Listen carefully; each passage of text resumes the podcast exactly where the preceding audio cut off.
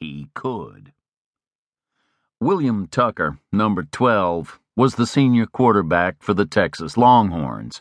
He was 6'5, 235, and fast. He could throw and he could run. He could have gone pro after his sophomore or junior years, but he wanted a national championship trophy sitting between the Heisman Trophy he had won last year as the top college football player in America and the one he would certainly win this year the first back to back Heisman winner in 40 years. They were undefeated, 8 0, and ranked number one in the nation. Oklahoma, their opponent that day, was also undefeated and ranked number two. The winner of this game, known as the Red River Rivalry and played in the Cotton Bowl in Dallas each year during the State Fair at Texas, would be the odds on favorite to win the national championship. They were down four points with eight seconds left in the game. So far that season, they had won five times on dramatic fourth quarter comebacks engineered by William Tucker. But his teammates still didn't believe in his destiny. He did. He was born to play football, specifically quarterback he had the height to see over the defensive line, the hands to hold a pro sized football as if it were a Pee Wee League ball, and the arm to hurl the ball far downfield, a requirement in the pass happy offensive schemes employed by the pros. And the pros were chomping at the bit for William Tucker. He was the prototype NFL quarterback big enough to withstand the physical punishment pro quarterback suffered at the hands of 300 pound defensive linemen, strong enough to stand in the pocket and make the throw, and fast enough to evade the rush when his protection broke down and turn a negative play into a positive play. He was big, he was strong, and he was fast. He was the best there ever was. He was on the cover of the current edition of Sports Illustrated. In five months, he would go number one in the pro draft and sign a five year, $100 million guaranteed contract with Dallas. Word was the Cowboys were trading up to take him.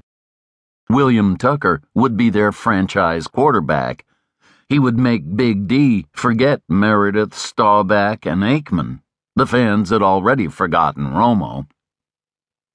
He was 22 years old the dream that had first taken shape in his mind ten years before, I'm going to be the Cowboys quarterback, he had said, as all 12 year old boys in Texas say, would come true. But he wanted a national championship to close out his college career, and Oklahoma stood in the way. He had to motivate his teammates for one more big play Playing quarterback was part athlete, part motivational speaker, part religious leader. He had to make them believe. He often felt like Moses, if Moses had played quarterback at the University of Texas at Austin. He stepped to the middle of the huddle and yelled over the crowd noise. Look around, guys. This is why we play the game. This is why we play for the Texas Longhorns. 90,000 fans in those stands, millions more watching on national TV. We win today, it's a straight shot to the national championship game. We lose, we're done. I don't know about you boys, but I didn't come up to Dallas to lose to a bunch of fucking Okies. And we're not gonna lose. One play, one touchdown, we win. Now suck it up and kick some Okie ass. He stuck out a fist. The ten other players crowded close and placed their hands on top of his fist. On too hard. Ready? Break! They broke the huddle and hurried to the line of scrimmage. The offensive linemen took their pass blocking stances. A pass play was a given. Williams stayed back in the shotgun formation, flanked by Ernie on his left.